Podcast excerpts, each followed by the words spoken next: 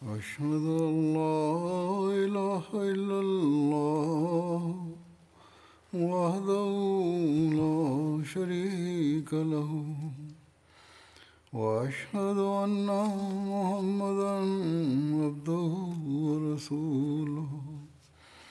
أما بعد فأعوذ بالله من الشيطان الرجيم.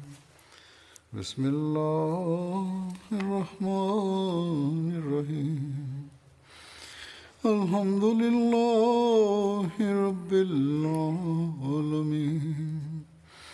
الرحمن الرحيم. مالك يوم الدين. إياك نعبد وإياك نستعين. اهدنا الصراط المستقيم صراط الذين أنعمت عليهم غير المغضوب عليهم ولا الضالين na anasema leo katika kumbukumbu kumbu za masahaba nitaeleza machache sahaba wa kwanza ni hazrat abu lubaba bin abdul munzir ambaye kuhusu yeye kuna riwaya zingine zilizopatikana ambazo nazieleza hapa. Maelezo yake yamekwisha elezwa tayari. Alama ibni abdulbar anaandika katika kitabu chake al istiab ya kwamba hazrat abdullah bin abbas raziallahu anhu aya ya qurani tukufu isemayo wa akharuna tarafu bizunubihim khalatu amalan salihan wa akhara sayia na wako wengine waliokiri zambi zao. Wakachanganya vitendo vizuri na vingine vibaya.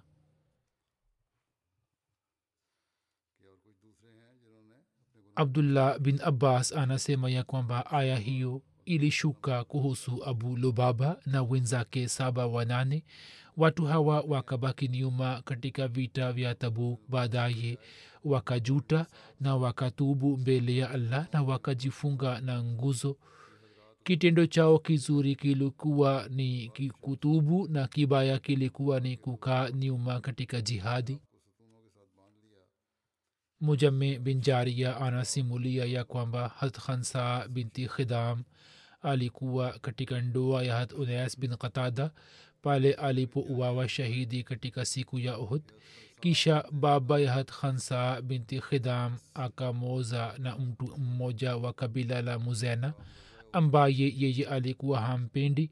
Hat khansa akaja kwa mtume salallahu alehi wasallam. Mtume salallahu alehi wasallam akavunja ndoa yake. Hapo hat lubaba akamua hat khansa na saib bin abu lubaba akazaliwa kutoka kwake imesimuliwa na abdul jabbar bin wart ya kwamba mimi nilimsikia ibni abi mulaka. Alikuwa akisema ya kwamba abdullah bin abi yazid anasema ya kuwa atabulu baba alipita karibu nasi tulikuwa pamoja naye mpaka yeye akaenda nyumbani kwake. Sisi pia tukaingia naye katika nyumba yake tukaona mtu mmoja ameketi katika nguo zilizochakaa mimi nikamsikia akisema ya kwamba mimi nilimsikia mtume salallahu alaihi wasalam akisema mtu asiyesoma qurani tukufu kwa sauti nzuri yeye hatokani nasi. Kisha anayefuata ni hat abu azia thabit bin noman riwaya moja inasema ya kwamba hat abu zia alikuwa ametoka pamoja na mtume salallahu alehi wasallam kwa ajili ya vita vya badr lakini kwa sababu ya kupigwa na ncha ya jiwe akapata jeraha juu ya muundi wake na kwa sababu yake yeye akarejea nyuma na mtume salallahu alehi wasallam akamwekea sehemu katika badr. Kisha anayefuata ni hat ansa maula ya mtume salallahu wasallam kunia hat ansa ilikuwa ni abu masru na kwa wingine ilikuwa imeelezwa kama abu misra. Hat ansa alizaliwa katika saraa saraa ni mahala karibu na uhabeshi na yemen. Imeelezwa kuhusu hijira yake ya kwamba yeye alipohamia madina akaishi kwa hat kulthum bin hidam ilhali sawa na baadhi ya riwaya yeye akaishi kwa saad bin khasama imam zuhri anaeleza ya kwamba mtume salallahu alaihi wasallam alikuwa akiwapa ruksa wenye kukutana naye baada ya azuhuri na hata ansa alikuwa akiomba ruksa kutoka kwa mtume salallahu alaihi wasallam kwa ajili yao yaani kumpa taarifa ndani kuhusu wale waliokuja kukutana naye. Hiyo ilikuwa ni kazi yake. Kisha anayefuata ni hat marsad bin abi marsad.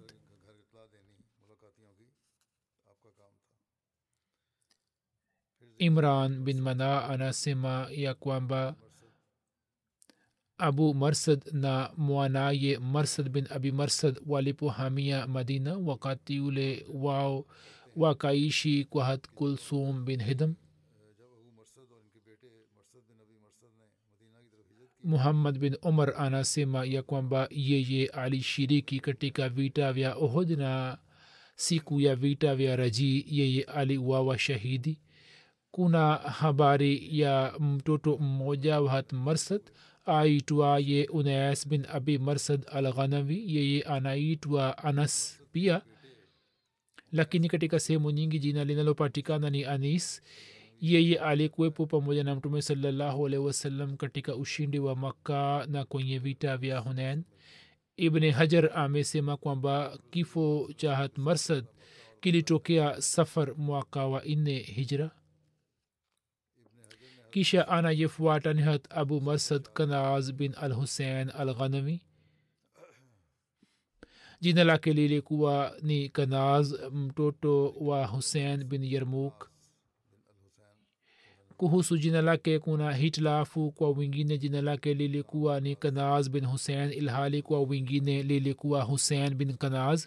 Na pia inasemwa kwamba jina lake lilikuwa ni aman lakini alikuwa maaruf kwa jina la husein bin kanaz.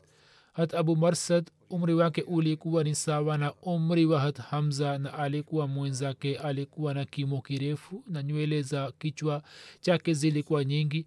Hat abu marsad na mtoto wake hat marsad wote wawili raziallahu anhuma walipata bahati ya kushiriki katika vita vya badar na mtoto wake hat marsad akawawa shahidi katika tukio la rajii. Kama ilivyoelezwa hapo kabla kuna mjukuu wa hat marsad hat unayas bin marsad pia alikuwa sahaba wa mtume salallahu alaihi wasallam na yeye alikuwa pamoja na mtume salallahu alaihi wasallam katika ushindi wa makka na kwenye vita vya hunain.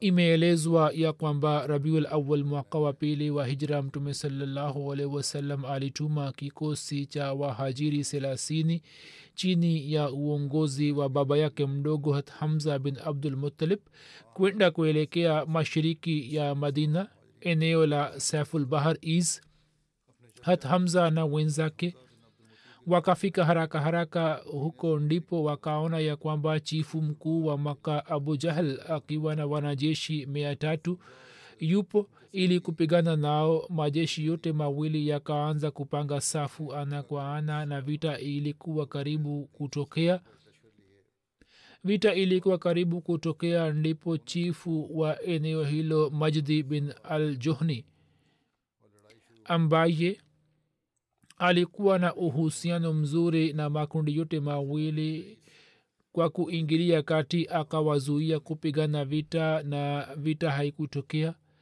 msafara huo ni maaruf na mashuhuri kwa jina la saria hamza bin abdul mutalib hata abu marsad pia alikuwepo katika safari hiyo. Riwaya inasema ya kwamba mtume salallahu alaihi wasallam bendera ya kwanza alikuwa amemkabizi hat hamza na katika vita hiyo bendera hii hat hamza ilikuwa imebebwa na hat marsad. Kisha kuna kumbukumbu kumbu za hat salid bin qais bin amr salid alitokana na banu adi bin najjar tawi moja la kabila la khazraj la answar jina la mama yake lilikuwa hat zugheba binti zurara ambaye alikuwa dada wa hat asad bin zurara. Riwaya moja inasema ya kwamba siku ya vita ya badr hathalid bin qais alikuwa amemkamata na kumfunga ndani walid bin walid ambaye alikuwa ndugu ya khalid bin walid. Na wakati wa ushindi wa makka bendera ya kabila la ansar banu mazan ilikuwa kwa salid bin qais. Vivi hivyo katika vita vya hunain bendera ya banu mazan ilikuwa kwa salid mwaka wa kumi na tatu hijra ilhali kwa wingine mwanzoni mwa mwaka wa kumi na nne hijra katika zama za ukhalifa wa umar ilitokea tukio la vita ya jisr. Vita hii ilitokea kati ya waislamu na waajemi katika eneo la iraq ya kisasa. Katika vita hiyo kamanda mkuu wa waislamu alikuwa hat abu ubaid bin masud thaqafi. Hivyo vita hii inaitwa vita ya jisr abi ubaid vita hii ina majina mengine kama vile vita ya maroha ambalo ni jina la mahala palipo kandoni mwa mto wa farat vita ya kustuntaf vita ya kustuntuf hilo pia ni eneo moja karibu na kufa. Katika vita hiyo wairani elfu mbili waliuawa ilhali kwa mujibu wa riwaya zingine wairani elfu sita wakauawa. Na sawa na baadhi ya riwaya waislamu kumi na wanane wakauawa shahidi ilhali kwa baadhi ya riwaya waislamu elfu nne wakauawa shahidi wakiwemo ansar sabini na wahajiri ishirini. Na wawili na hat salid bin kayas pia alikuwa shahidi mmoja wao na kwa wengine katika vita hiyo mtu wa mwisho aliwawa shahidi alikuwa salid bin kayas sawa na rai ya baadhi ya wanahistoria kizazi chake hakikuendelea mbele ilhali kwa wengine jina la mtoto wake lilikuwa ni abdullah bin thalid ambaye amesimulia riwaya moja kutoka kwake. Na sawa na riwaya nyingine hasalid alikuwa na binti mmoja ambaye jina lake lilikuwa subeta ambaye alizaliwa kutoka kwa hatsukheta binti simma. Mwandishi wa ustulghaba anaandika kwamba kizazi cha watoto wake hakikuendelea mbele. Abdullah bin sulayat bin qais anasimbulia kutoka kwa baba yake hat sulayat bin qais ya kwamba katika ansar mtu mmoja alikuwa na bustani ambamo ndani yake kulikuwa na mitende ya answari mwingine na mtu huyo alikuwa akija katika bustani hii asubuhi na jioni. Mtume saa salam akamwamuru ya kwamba miti ya tende iliyopo karibu na ukuta wa bustani yeye ampatie mmiliki wa bustani tende zake. Kisha anayefuata ni hat mujazir bin ziyad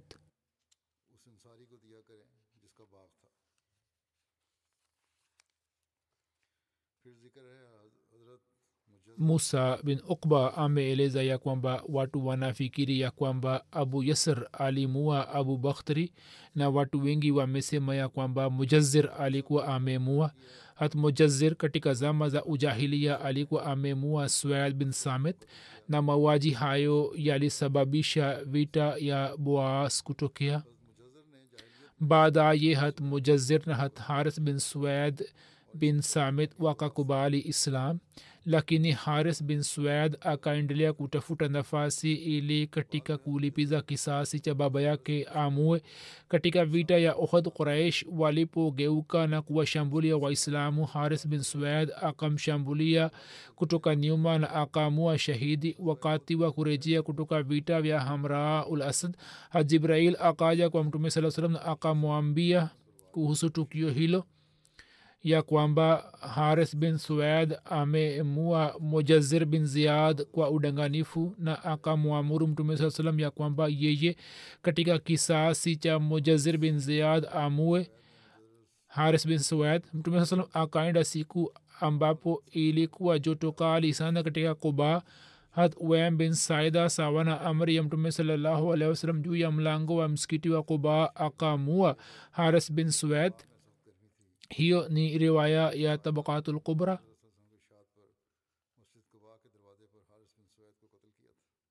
kisha anayefuata ni had rifa bin rafe bin malik bin ujlan. Imeendikwa ya kwamba tukio lake la kukubali islam jinsi lilivyoelezwa ni ya kwamba muaz bin rifaa anasimulia kutoka kwa baba yake ya kwamba yeye yani hat rifaa bin rafe na binamu yake hat muaz bin afra walitoka na wakafika makka tukufu.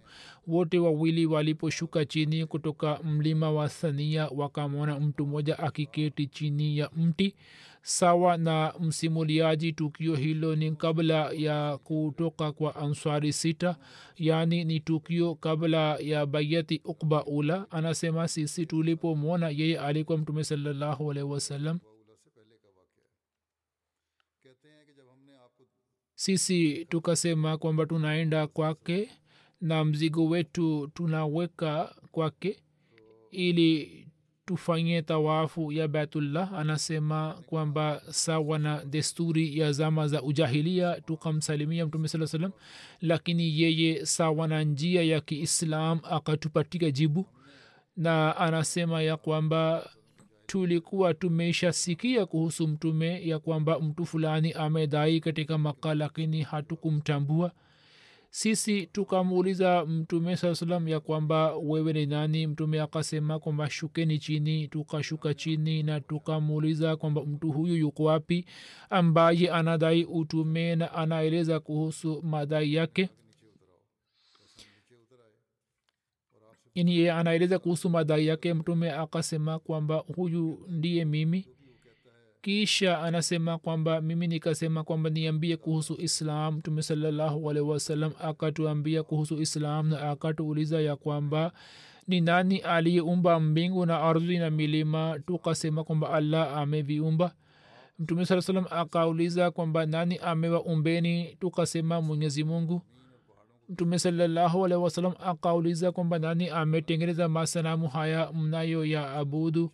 Sisi tukasema kwamba tumetengeneza sisi wenyewe. Mtume akauliza kisha mwenye kuumba ana haki zaidi ya kuabudiwa au wale walioumbwa?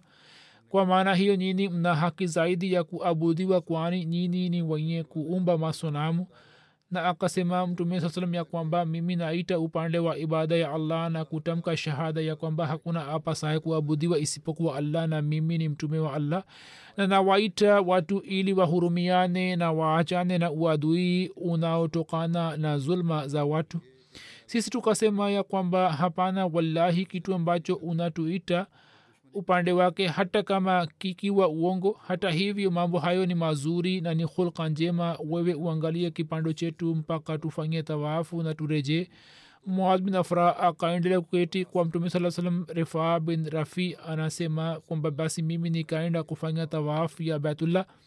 Mimi nikatoa mishale saba na mshale mmoja nikachagua kuhusu mtume salallahu alaihi wasallam ambayo ilikuwa njia yao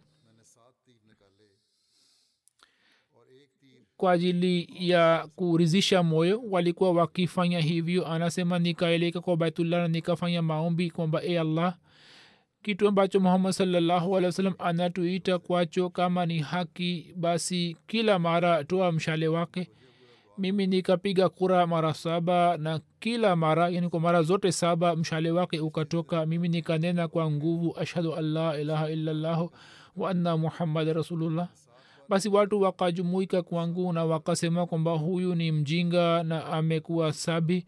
Mimi nikasema bali ni mumini kisha nikaja katika maeneo ya juu ya makka yani mtu ambaye mnamzungumzia yeye ni majununi na ni sabi mimi nikasema kwamba hapana bali nahisi yeye ni mtu mwema na mumini kisha nikaja katika eneo la juu la makka na muaz aliponiona akasema rafaa anakuja na uso wenye nuru.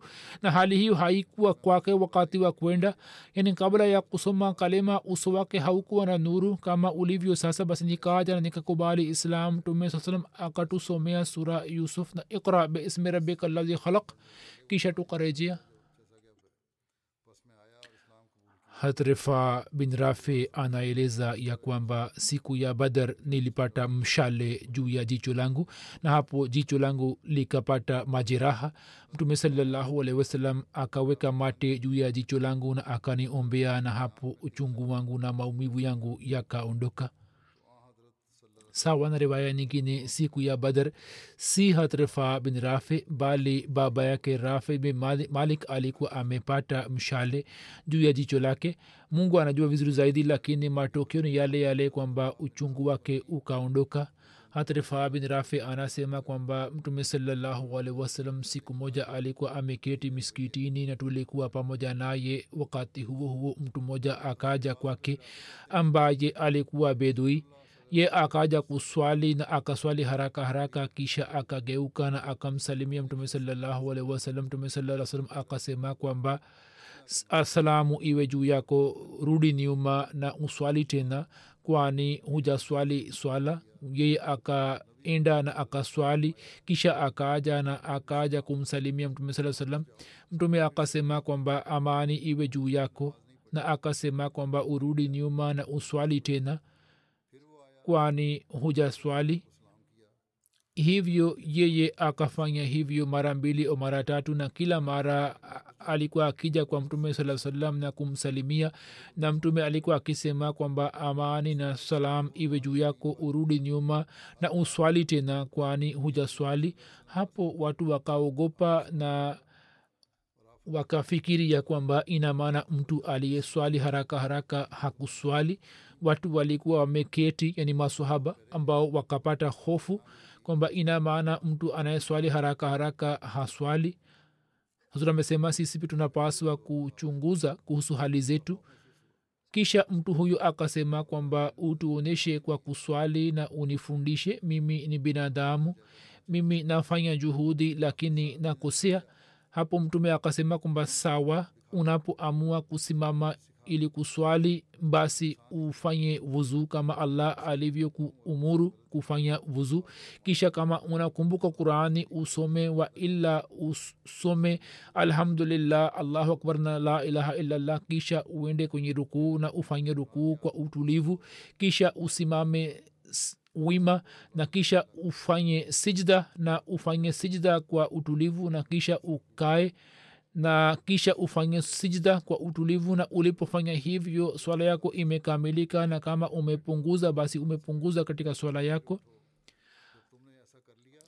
Hadrifaa bin rafi anasimulia ya kwamba yeye alikuwa ameketi kwa mtume salaa salam ambapo mtume akasema kwamba swala ya mtu haikamiliki mpaka afanye vuzuu kama allah alivyomwamuru na kisha aoshe uso wake na mikono yake hadi vikoni na afanye masa ya kichwa chake na aoshe miguu yake hadi vifundo. Kuna riwaya nyingine ambayo inapatikana ya kwamba kutoka rifaa bin rafe kwamba yeye alisema kwamba unaposimama na kuelekea kibla basi useme allahu akbar na usome sura alfatiha na kisha usome qurani tukufu jinsi unavyoikumbuka au unataka kusoma na unapofanya rukuu basi uweke viganja vyako juu ya magoti yako na mgongo wako uwe umenioka na unaposujudu ufanye sijda kwa utulivu na unapoinua kichwa basi ukae juu ya paja lako la kushoto kisha sahaba anayefuata ni hat usaid bin malik bin rabia imesimuliwa na usman bin ubaidullah ya kwamba nilimona abu usaid. Yeye alikuwa akipaka ndevu yake na rangi ya njano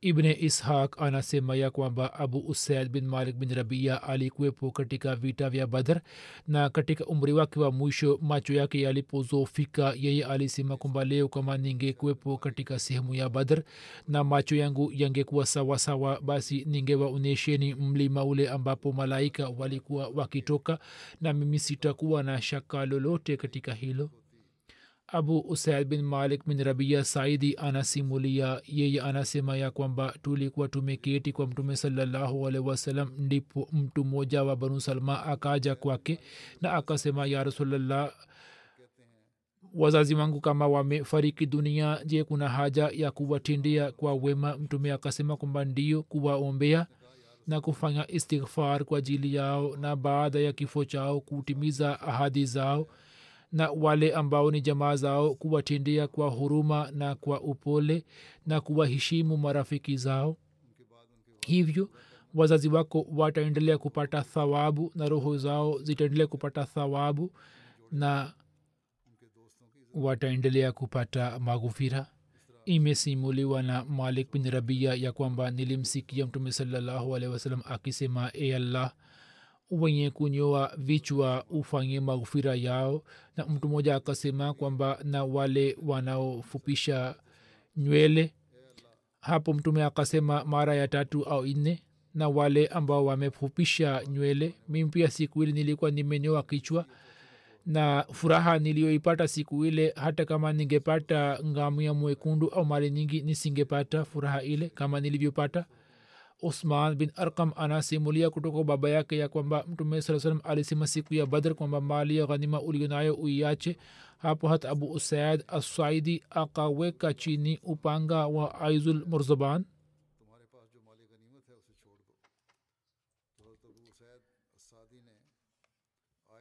یہ یہ آقاوے کا چینی اپانگا و آئز المرزبان ارقم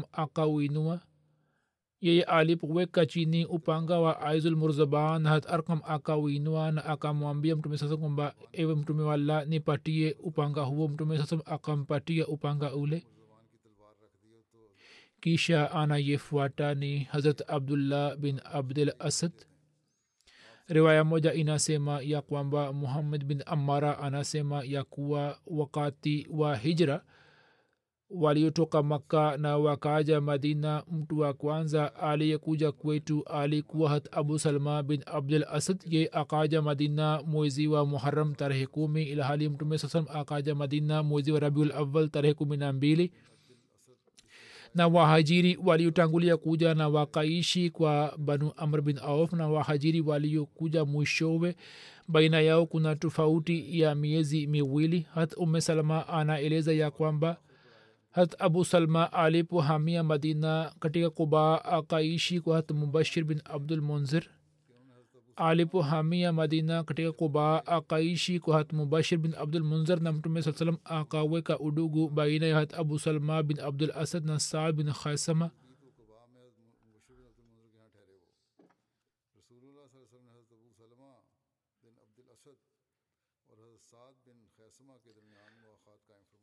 mtu mmoja wa kabila la banu tee ambaye alikuwa amekuja madina kumwona mpwa wake alipompatia mtume salallahu alehi wasalam habari hii ya kwamba mwana wa khwalid tulaiha na salma wanaendelea kuzunguka katika kaumu na kwenye watu wao na wanaendelea kuwachochea zidi ya mtume salallahu alehi wasalam ili wapigane nao vita. Hapo mtume saa salam akamwita abu salma yani abdullah bin abdul asad na kumtuma pamoja na wahajiri na answar mia na hamsini ili kupambana na banu asad na akampatia bendera moja na mtu ambaye alikuwa amempatia taarifa kuhusu banu asad akamtuma kama kiongozi wa kumwonyesha njia. Mtume sasam akimwamuru hatabu salama akasema kwamba endelea kusonga mbele hadi uende kupiga kambi katika eneo la banu asad na kabla ya wao kupambana nani nini muwashambulie juu ya amri hii hat abu salma kwa haraka sana akisafiri mchana na usiku akaendelea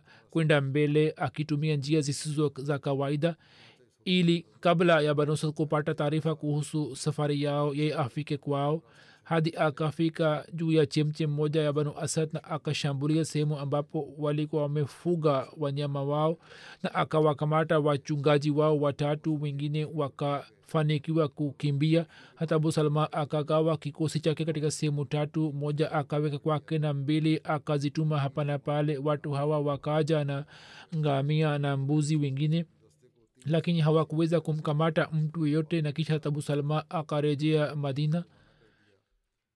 Hiyo ni kumbukumbu ya sirtulhalbia amr bin salma anasema ya kwamba hat abu salma alishiriki katika vita ya badar na uhud na abu usama joshmi alimjeruhi katika vita vya ohd yeye akamshambuli hat abu salma na kisu chake. Hat abu salma akaendelea kupata matibabu ya jeraha lake kwa mwezi mmoja jeraha ambalo kizwahiri likapona na ilionekana kwamba ye amepona. Mtume salallahu alaihi wasallam katika mwezi wa thelathini na tano wa hijra alimtuma katika safari moja kuelekea kwa katan bin abu asad. Kuhusu katan wanasema kwamba huo ni mlima ambao ni katikati ya uneaza najad na khaibar ambapo banu asad bin khuzema walikuwa wakiishi. Yeye baada ya kubaki nje ya madina kwa mausiku kumi akarejea madina ambapo jeraha lake likaharibika na kisha akapata marazi zaidi na kisha katika mwezi wa jumadul akhar tarehe tatu mwaka wa nne hijra akafariki dunia imesimuliwa na abu kalaba ya kwamba mtume wasallam akaja kumjulia hali abu salama bin abdul asad. Na mtume saa alipokuja roho yake ikatangulia kwenda mbele ya haki. Msimuliaji anasema kwamba hapo kina mama wakaanza kupiga kelele. Mtume akasema kwamba jizuieni na msifanye maombi kuhusu nafsi zenu isipokuwa kheri tu kwani malaika wanakwepo kwa maiyati au alisema kwamba wanakwepo karibu na ahli za maiyati na juu ya dua zao wanasema amin. Hivyo msifanye maombi isipokuwa kheri tu yani kupiga kelele juu ya maiyati na hiyo haitakiwi kuwepo. Kisha alisema kwamba e allah kwa ajili yake upanume kaburi lake na umwandalie mwanga ndani yake na uongeze nuru yake na umsamehe mazambi yake. E allah umpandishe katika daraja katika watu walioongoka. Na wewe uwe msaidizi wa ahli zake na familia yake na sisi na yeye utusamehe na kisha akasema kwamba roho inapotoka macho yanakuwa nyuma yake. Je hamoni kwamba macho yake yanakuwa wazwi kisha anayefuata khalad bin rafe azarki alikuwa answari hat khalad bin rafi alitokana na tawi la ajlan la kabila la banu khazrij la answar mama yake alikuwa akiitwa umme malik binti abi bin malik jina la mtoto wa hatkhalad lilikuwa yahya ambaye alizaliwa kutoka kwa umme rafe binti usman bin khalda na watoto wake wote walikuwa wamefariki dunia mwanzoni kama kuhusu swala riwaya moja imeelezwa kwamba mtume alisema kwamba uswali tena. Katika sahih bukhari kuna riwaya hata abu huraira anasimulia ya kwamba mtume saa salam alikuja miskitini hapo mtu mmoja akaja na akaswali kisha akamsalimia mtume saa salam ye akatoa jibu lake na akasema kwamba rudi na uswali tena. Na hivyo akamrudisha nyuma na akasema kwamba rudi na uswali tena kama ilivyoelezwa katika riwaya nyingine. Kisha akasema kwamba wallahi na apa kwa yule ambaye amekutuma kwa haki mimi siwezi kuswali kwa uzuri zaidi. Hivyo unifundishe mtume akasema kwamba unaposimama kwa ajili ya swala useme allahu akbar na kisha kile unachokumbuka kutoka qurani usome kisha ufanye rukuu mpaka upate utulivu katika rukuu kisha uinue kichwa mpaka usimame wima kisha ufanye sijda hadi upate utulivu katika sijda kisha uinue kichwa na ukae kwa utulivu na ufanye hivyo katika swala yako yote alama ibni hajar askalani anasema kwamba mtu ambaye tukio hili likatokea kwake ye alikuwa khalad bin rafe kisha anayefuata ni hat ibad bin mishr wakati wa vita vya khandak hat ibad bin bishr alipata bahati ya kumtumikia mtume salallahu alaihi wasallam hat umme salma raziallahu taala anha anasimulia ya kwamba mimi nilikuwa pamoja na mtume salallahu alaihi wasallam katika vita vya handak na sikujitenga naye katika sehemu yote mtume alikuwa akisimamia mwenyewe kazi ya kuchimba handi, handa, handaki kulikuwa na baridi kali nilikuwa namwona mtume akasimama na akaswali swala kisha akatoka nje ya hema lake na kisha nikamsikia akisema kwamba hawa ni wapanda farasi wa washirikina ambao wanazunguka handaki nani atawaona? Kisha akatoa sauti akisema ewe ibad bil bishr hat ibad akasema kwamba mimi nipo huzur mtume sasa akasema kwamba je kuna mwingine pamoja nawe? Ye akasema kwamba ndio mimi nipo pamoja na wenzangu wachache na sisi tupo hapa karibu na hema lako. Mtume akasema kwamba uende na wenzako na uzunguke handaki. Hawa ni wapanda farasi wa washirikina ambao wanazunguka handaki na wanatamani kwamba wawashambulieni pale mlipoghafilika. Kisha mtume saa salam akafanya maombi kwamba e allah utuondolee shari yao na zidi yao utusaidie na tupate ushindi juu yao. Kisha hat ibad bin bishir akatoka na wenzake na akaona kwamba abu sufian pamwe na wapanda farasi wachache washirikina alikuwa akizunguka sehemu iliyofinyu ya handaki. Waislamu walikuwa wameshapata taarifa walioketi huko. Wao wakawarushia mishale na mawe.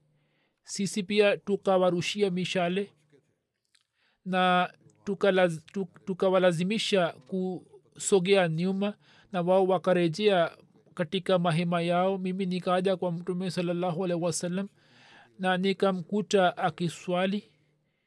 Kisha baadaye nikamwambia kuhusu tukio hilo. Hatume salma raziallahu anha anaeleza ya kwamba kisha mtume salallah salam akalala mpaka nikasikia sauti ya pumzi yake na yeye hakuamka mpaka nikasikia hat bilal akitwa azwana ya asubuhi. Kisha mtume saa salam akatoka nje na akaswalisha swala. Hatume salma raziallahu anha anaeleza ya kwamba mwenyezi mungu amrehemu ibal bin bishir yeye katika maswahaba za mtume salallahu salam aliendelea kubaki karibu na hema la mtume saa salam na akaendelea kulilinda?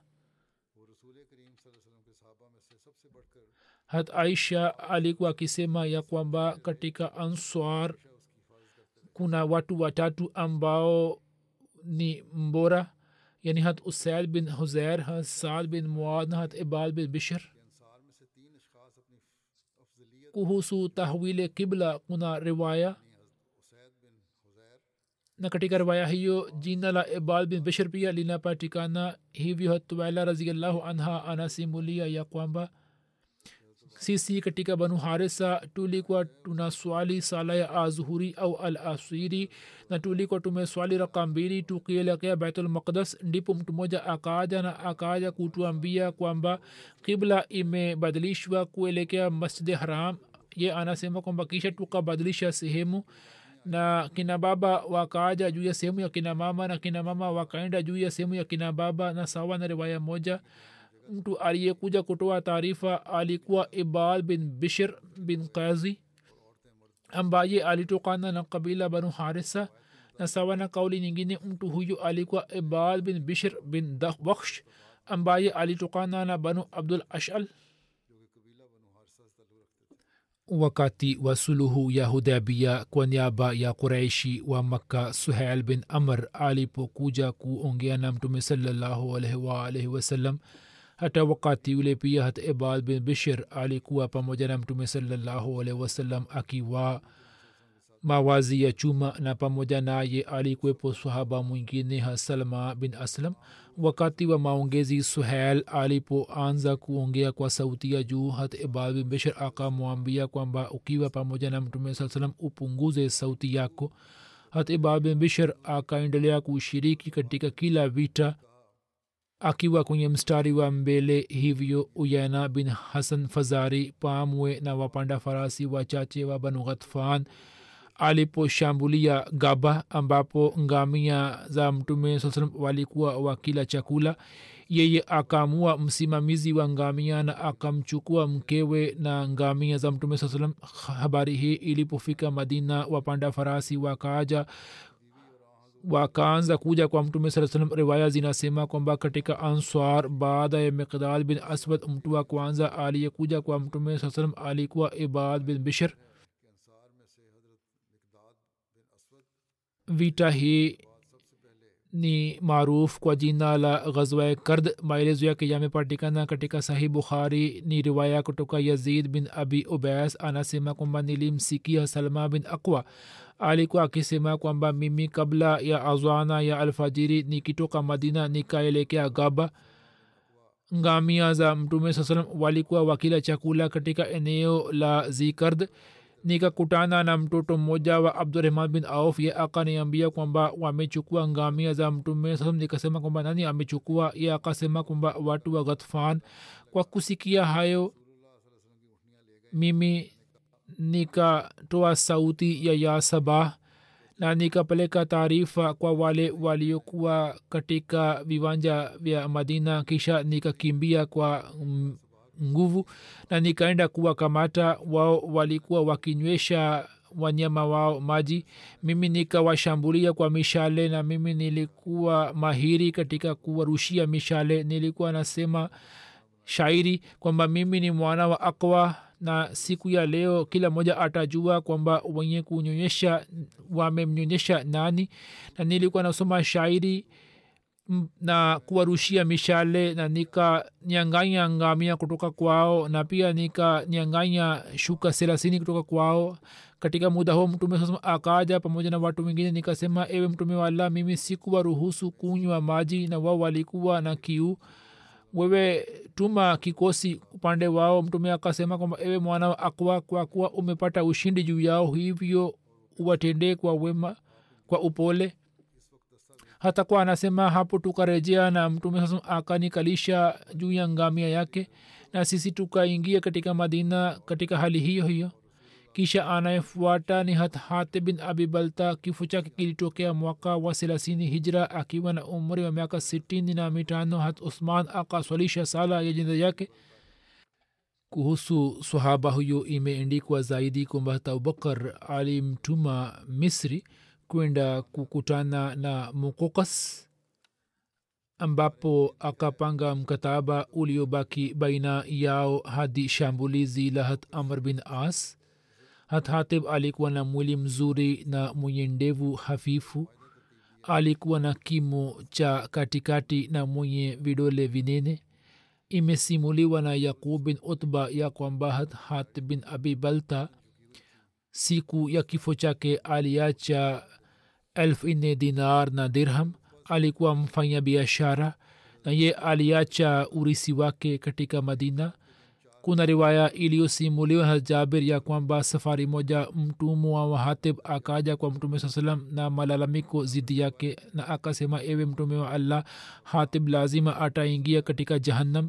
Mtume akasema kwamba umesema uongo yeye hataingia kwenye jahannam kwani alishiriki katika vita vya badar na suluhu hudabia hat said bin musayab anasema ya kwamba hat umar alipita karibu na hat hatib bin abi balta. Wakati ule yeye alikuwa akiuza zabibu sokoni hatumar akasema kwamba uongeze bei ya bidhaa yako la sivyo uondoke kutoka soko letu. Imeendikwa zaidi kwamba hat imam shafi amesimulia ya kwamba kasim bin muhammad anasema kwamba hat umar katika soko la idgha alipita karibu na hathatab mbele yake vikapu viwili vilikuwa vimejaa na zabibu. Hatumar akamuuliza kuhusu bei zake ye akasema natoa mud mbili katika dirham moja. Hatumar akasema kwamba nimeambiwa kuhusu msafara unaotoka taif kwamba wao wana amini juu ya bei yako.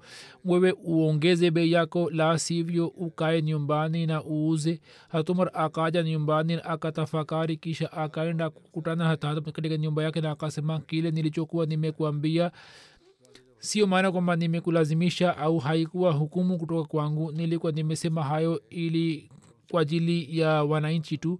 Hivyo unaweza kuuza sawa na bei yako unayotaka. Hatu maud anasema kwamba katika zama za mtume salaa salam katika majina manawara serikali ya kiislam ilikuwa na mamlaka juu ya bei za bidhaa. Hivyo hadisi zinasema ya kwamba safari moja hatumar raziallahu anhu alikuwa akitembea katika soko la madina na akaona mtu mmoja hatib bin abi balta anauza zabibu kavu katika soko. Hatumar akamuuliza kuhusu bei zake ye akasema kwamba nauza muda mbili kwa dirham moja. Bei hii ilikuwa chini kuliko bei ya kawaida ya sokoni. Hapo akamwamuru kwamba nenda nyumbani kwako na uuze kwani katika soko huwezi kuuza kwa bei hiyo ya chini kwani kwa sababu yake vitu vinaharibika na watu wanapata zana mbaya juu ya wafanya biashara wengine muslimu anasema kwamba fukaha wameeleza mijadala mirefu mirefu wengine wamesema hatumar alikuwa amebadilisha wazo lake na wengine wamesema kwamba kanuni hii ilikuwa sahihi na wameandika kwamba huu ni wajibu wa serikali ya kiislam kwamba serikali ipange bei za bidhaa waila tofauti itatokea katika hulka za watu lakini ikumbukwe kwamba vitu ambavyo vinaletwa sokoni kuhusu vitu hivi bei inapangwa na vitu ambavyo haviletwi sokoni kuhusu vitu hivi amri hii haipo. Lakini vitu vinavyoletwa sokoni kuna amri ya islam iliyo wazi kwamba bei moja ipangwe ili mfanya biashara yote asiweze kupunguza au kuongeza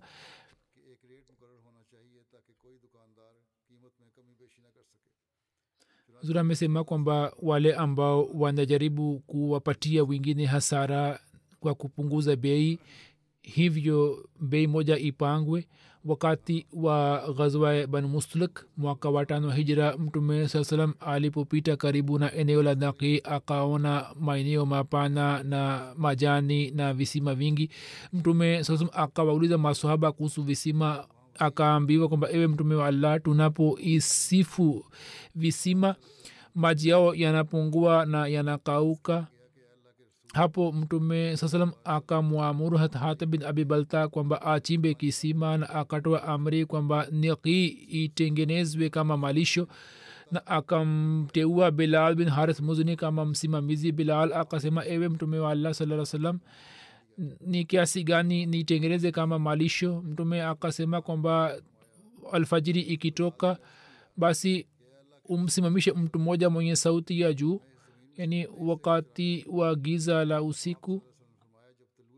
Sauti zinakwenda mbali hivyo wakati wa asubuhi usimamishe mtu mmoja juu ya mlima uitwao mukammal na angalia pale ambapo sauti yake inafika basi sehemu hii yote uitengeneze kama malisho kwa ajili ya wanyama wa waislamu ili waweze kufanya jihadi.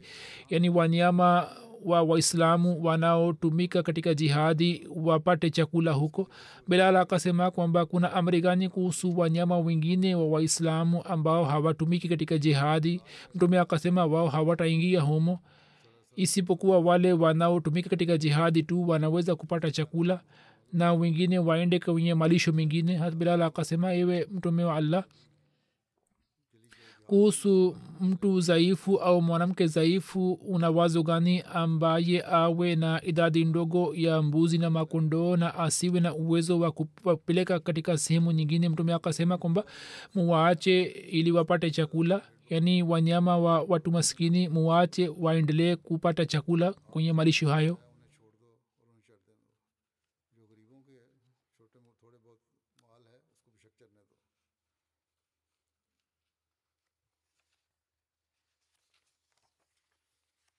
riwaya hii ambayo imekwisha elezwa tayari kwamba kulikuwa na answari mmoja ambaye alikuwa amebishana na hat zubair kuhusu mto wa hara mtu ambaye mto ambao alikuwa anautumia kwa ajili ya kumwagilia mashamba yake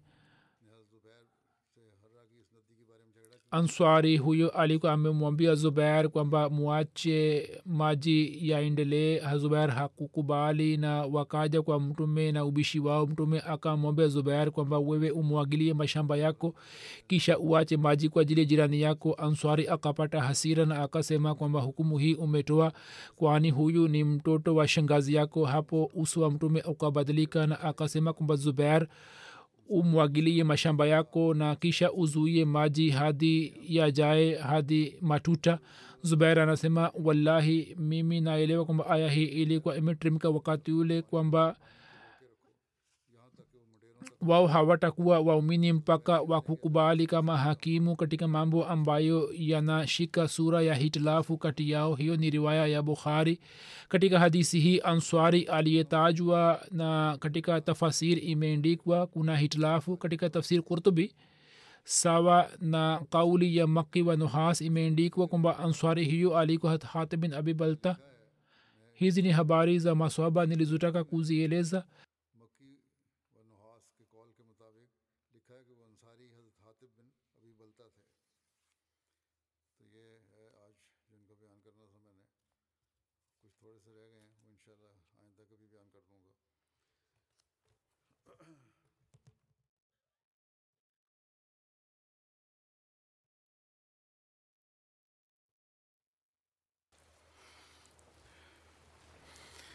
الحمد لله الحمد لله نحمده ونستعينه ونستغفره ونؤمن به ونتوكل عليه.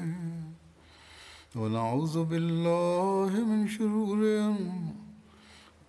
ونعوذ بالله من شرور أنفسنا ومن سيئات أعمالنا.